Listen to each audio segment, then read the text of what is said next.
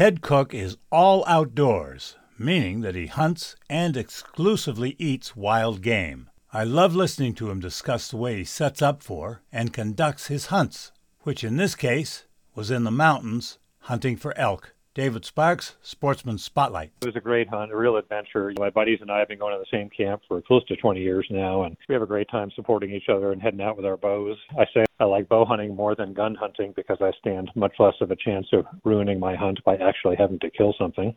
but at the same time, my family and I do live off of game meat. It's hormone free, antibiotic free, fat free, beautiful, healthy stuff. That in our garden. This year, same thing went out with my buddies, and we've been hunting for a few days. No one's had luck yet. So this one morning, it actually stormed the night before, and we got up. We actually climbed a ridge up to 10,000 feet elevation where there was some snow on the ground in mid September. We got into this one herd and kind of tracked it up a ridge and we came over the top and I went about four steps too far because I stopped. I looked below me into some burned timber and I saw something and I glassed and sure enough there was the big bull bedded down about 80 yards away.